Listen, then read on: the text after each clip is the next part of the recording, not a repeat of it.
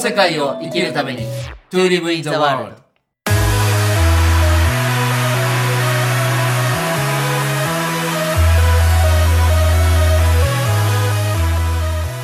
大ちゃんこんにちはこんにちは直樹さんまあ春といえば4月じゃないですけど、4月からまあ新しい生活とかね新しい環境にあの入る人も少なくないと思うんですけど、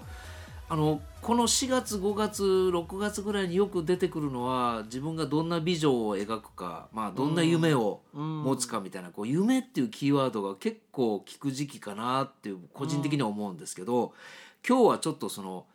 夢を持つのがいいのかとかね、はい、まあ、悪いのかっていうわけじゃないけどその夢を持つのがどういうことかみたいな話をちょっと大ちゃんとしたいと思ってるんですがはいさっき大ちゃんとちょっと打ち合わせをしててねうんなんか大ちゃんがちょっと最近あのここ数年苦しんでることがあるって話をはいおっしゃったんだけどちょっとそこをねリスナーの皆さんともシェアしたいなと思って。はいまあ苦しんでるっていうとちょっと大げさに聞こえるかもしれないんですけど、 まあ私はあのー自分のやりたいこととかがあんまないタイプそれね聞いてちょっとええって、ね 吉武大輔がそれ言うかと思ったんですけど、はい そう私ねやりたいこととかなんかワクワクするとかがもうなくてですね20代前半はあったんですよ、はいこう20代の学生の時にうん起業とかはい成功哲学とかスピリチュアルとか精神世界とかうんいろんなものに触れて目覚めてなんだこの世界はって言ってワクワクしてたんですけどはい20代中頃からある程度自分でそれを実験実体験しだした時にはい、なんかねそれがなくなってっちゃったんですよ。おその25からそうで30すになるぐらいまでそうですおーなんかねこう淡々と生きることの大切さっていうところに落ち着くんですよ、結局。あそれなんかわかる気がするな、なんかワクワクするとか、うんやりたいとか、うん好きなことをなんとかじゃなくて、はいやらせていただきますとあかーなんかあそれが次に来るんですねとかああーあれ求めて困ってる人がいるからやろうみたいになってくるとはいなんか自分の中の熱量が燃えて生きていくとか、うんこれが私の夢ですビジョンですとかよりもうんあ次はそれかみたいな向こうからやってくるっていう感覚に入っていくんですよ。あーね確かにあの僕が今ずっとねお付き合いもう1 5 6年お付き合いしてる中村文明さんっていうあー講文明演さん家も、はいね、大ちゃんもよく知ってる文明さんもそれを天命追求型って言い方をしてねはいいや俺はもうとにかくやりたいこと夢はないんだと、うーん頼まれ事をもう120%こなしていくうちにまた次の頼まれ事が出てきてで振り返ったらあ俺こんなことしてたんだってのは分かるんだけど特にこう夢とかビジョンとか持たない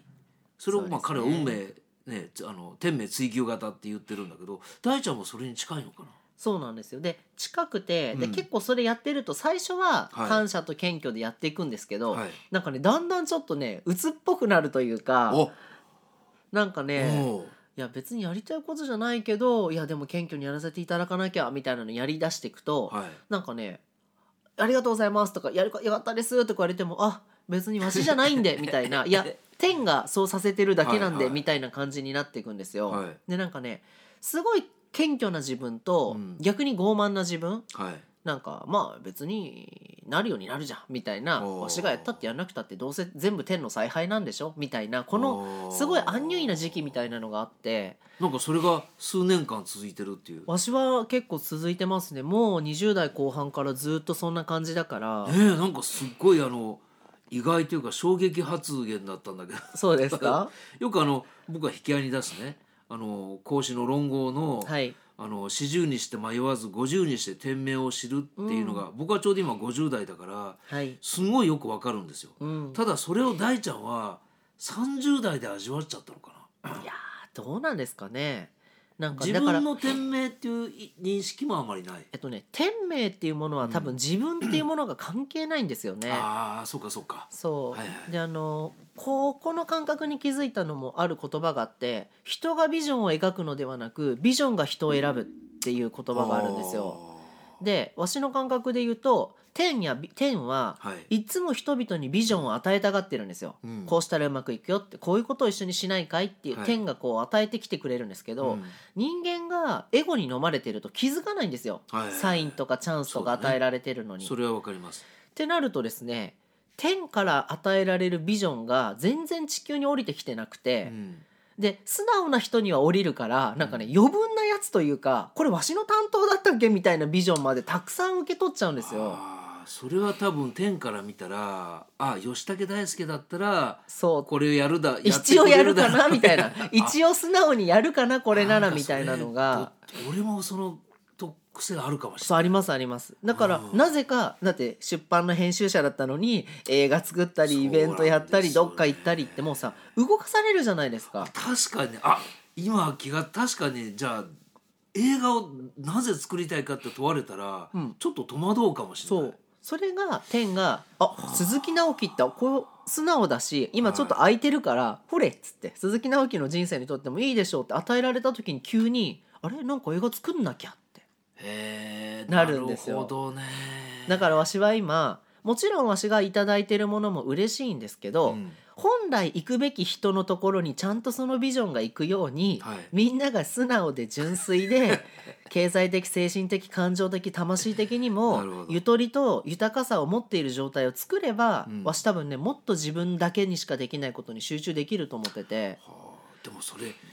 聞いててねそうだよねと思いつつも、はい難しいですよねうんまだから今大ちゃんがやってることをじゃあ私請け負いますっていう人がねあはい出てきてくれたらそれ渡して、うんまあ、大ちゃんの容量が少し空くでしょ、はいそうですそうですだけどそれ出てくるのを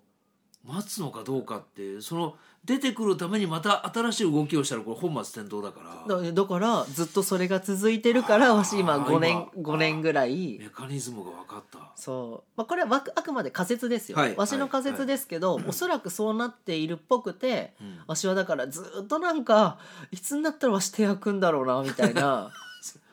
まあでもねあの変な話、はいあの時間僕らが体験してる時間っていうのは非常にこの三次元的な時間なのであのある場所から見たらこの時間感覚ってもう永遠だからね、はい別に今大ちゃん30代僕50代ってのはこの3次元で言うと30代50代だけど、はいあまり変わりないから焦る必要はないけどでも一応3次元的に言うと有限じゃないですか。そうですねだからまあ30代のうちはもしかしたらその悩みが消えないのかもしれない。まだまだ折り返してもないのにやわかんないけどわかんないけどうんなんか今聞いてるだけで言うともう自分からそういう人が出てくるまで待つんじゃなくてもう自分からこれやらないってやっ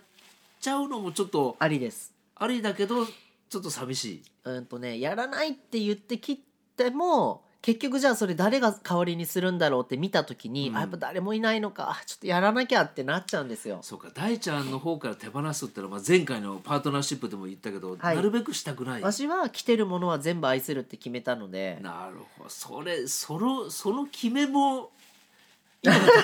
そのそうだからねその決めがよくよくないというかその決決めから全てが始まっちゃったんですめよ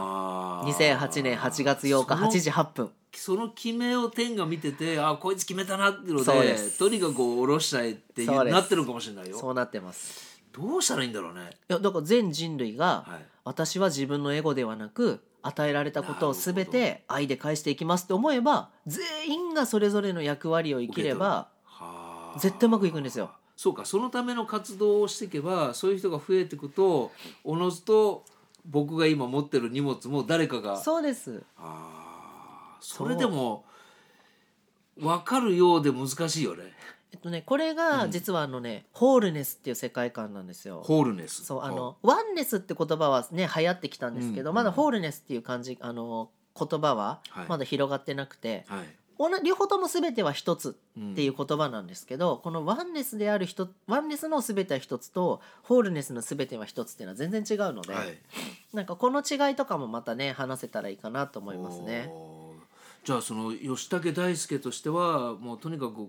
わしはこれをやりたいっていうのが今どうも見つからないといやーずっとないですよいややらなきゃいけないことの方が多いから実はもうちょっと俯瞰してみたら、はいそう思ってること全てが実はやりたいことなんじゃないえっともちろんその観 その観点もあります。ね、なんかやり別にやりわしのやりたいことじゃないんだけどなって思ってることが実は吉武大輔の本質から見たら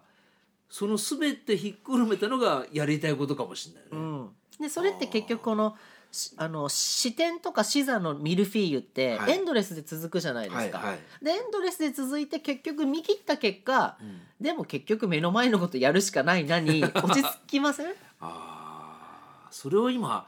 ちょっとあがいちゃってるのかなそうあがきたいんですよあー正直今ってまだね自分の命をね使い切れてる感じが全然しなくて、うん一生懸命頑張ってるんですけど、はいもっと吉武大輔を活かせる環境や場うんがあっていいはずなのになんかないなーみたいななるほどそうまあこのまま今世ないのかなって思うぐらいいやー僕鬱に入っちゃうってやいう僕から見たらね十分そのやっぱり場場があるってすごく大事なんですよね。はいそ大れ事はであすの自分が所属する場もそうだけど自分が何かをそういう場を作って人が集まってきてくれるっていう意味での場も必要だと思うんですけど、はい大ちゃんってその両方ちゃんと持ってるように僕には見えるんだけどね。いや全然 え最低限なんとか自分で作ってきたし、うん人た人々のご縁で作る、ね、作っていただいてますけど、全然なんか自分生かしきってる感じしないですもん。あー20代はありましたよあ今日もいい一日だったとか、本当に今日もありがたかったなっていうのがたくさんあったんですけど、はい私の言葉で言うとね命が余ってるんですよこの数年間。あーまあ、エネルギー高いからね。そうなんかでもじゃあ自分がこの愛の総量をうわって上げると、うん余計人に伝わらなくなるんですよね。わかるわかるそれ。そうみんなが20とか30でお腹いっぱいなのに自分が100とか200出しちゃうともっと社会と乖離しちゃうからあーだから自分の2030で程よくみんなと一番響き合えるところはにいチューニングを合わせてしまう癖がついちゃっててあー僕あの大ちゃんとねちょっと違う感覚かもしれないけど、うんすごくいつも走なんかマラソンをねずっとやってる感はあるんですよ。はいで短距離走じゃないんですよね。はいなんかじわりじわりと気が付いたらもう42.195キロも通り越してはいもうその100キロなのか1000キロなのか分かんないけどとにかく寝てる時も起きてる時もずーっとマラソンランナーのように走ってる感覚はあるんですけど、はいただね最近減速の仕方をちょっと自分で分かってきたような気がしてねへー走ってることには変わりないんだけど例えばあの朝太陽が上がってきた時によっしゃーと思ってちょっとだけスピード上げるんだけど、はい午後になって夕方になってこう夕日がサンライズ見えてきたあサンセットか見見えてきた時にあちょっとだけ走ってるんだけどちょっと夕日見ながら走ろうっていうので少しこう減速したりとかねいいですねなんかねその時々であすんごく走ってる時はこういうことを考える 減速の時はこういうことを考えるっていうその感情がだいぶこう住み分けができてきたような気がするんですよ。それって多分やっぱりその肉体年齢の経験もあると思ってて、あそれはあるかもしれない。多分私ね30代のもうちょっと前の時って、うん20代のあの前半のすごいフルスロットルだった自分を30代で欲しいと思ってたんですけど、はいそれってやっぱ違うんですよ。はい、で4050のやっぱそのエンジンのかけ方走り方も違うじゃないですか。はい、で私だから今の自分は30代にしてはエネルギー低いぞって多分思ってるんですよ。50なら楽でしょいや私ね50今自分の年齢が50なら今の生き方 OK 出せるんですけど30なのにこんなにゆっくりのんびりしてていいのみたいな感じで私生きてるんですよ。あでもねその話になると、はいまた全然僕見方が違ってね、い、はい、や大ちゃんはもうちょっとあの減速してもいいんじゃないかなうんあ減速っていうかその今大ちゃんはねこうゆっくりしすぎてるんじゃないかもしかしたはらい50ぐらいだったらちょうどいいかもって今言ったんだけど、ういやん僕はなんか全然そんな見方してなくて、はい、すごくアクティブにねいろんなことをやっててもう少し多分40ぐらいになったらこう住み分けができてきてでさらに10年重ねるとその減速の仕方がなんか体感できるみたいな風に見えるから、うん、いや今もうちょっと休んでいいんじゃないとか思うんだけどそうじゃないんだ本人は。本人としては余ってるエネルギーが余ってる命が余ってるって感じなんですよ。で余ってるけどこれっていうものに出会えてないからはい、分散してるからやってること多く見えるんですよ。ああそうかそうか。そうでも本当は全部をここにかけたいっていうのがあるんですけど、うんそのそれがまだないんですよね。それってその、まあ、今自分がね30代前半の時をふと思い出したんですけど、はい、そん今みたいなことは全然考えてなかったですよねだから今、はい大ちゃんが考えてることを僕なんか全然考えてなかったんですよねはいだからそれに気づけてるだけでも僕はなんかよしじゃないかなそんなあの何悶々としなくてもいいんじゃないかなと思うんだけど気づけてるがゆえの葛藤ですねなるほど知らなければ多分普通に幸せだったのに、はい知ってしまったがゆえにうん自分の怠惰さや傲慢さが見えてしまうあーしかもそこがこう自分のことだからこう結構フィルターもかかってるし、はい見えないから誰か助けてってすごい思うんですけどでもこのことに気づいている人も少ないから、うんでこれを経験して抜けてる人もやっぱり少ないからうわあじゃあすごく高度な、まあ、悩みというか高度な何か要欲求なんだねきっと。うん、まあ、高度なのかちょっ とまあユニークなのか別にこれが上とか下じゃないのでわしはちょっとそういうところに数年いて。うんまあこの音声もね3年5年先に聞いたら「 ははこんなこと言ってるよ」っいやいてやそうなるでしょ思うと思うんですけど、うんまあ今はそこにちゃんとちゃんといるっていうはあ逃げてはないしちゃんといるし、オーダー来たものをちゃんとやらせていただいてるっていう、でもねその体験をあの人生の中のある一時期に味わうって僕はすごくいいことだと思うんですうよ。んなんかずっと自分の夢とかね、まあ、ある種の夢ってこう、まあ、願望であり自分の欲求でもあると思うんですけど、はいずーっとそこばっかを追い求めてってある日それがまあ例えば叶わなかった時にもうガクッと折れてしまう、うんまあ、人ももちろんいらっしゃると思うんだけどそうじゃなくて一回自分が何をしていいか分かんないと思いながらも委ねてみてその天から言われたことをもう真摯に愚直にやっていくっていう体験もなんかぜすごく必要な気がしますけどね。そうですねうんうまあ、んそれがちょっと5年ぐらい続いてるっていうところで大ちゃんご本人はちょっと葛藤というか苦しみがはい出てるんだけどもうやだ抜けるでしょ だといいいな彼女ともできたらいっぺんに抜けてたら そうです ねまた前回の話になっちゃうけ本ど当そう思いますいや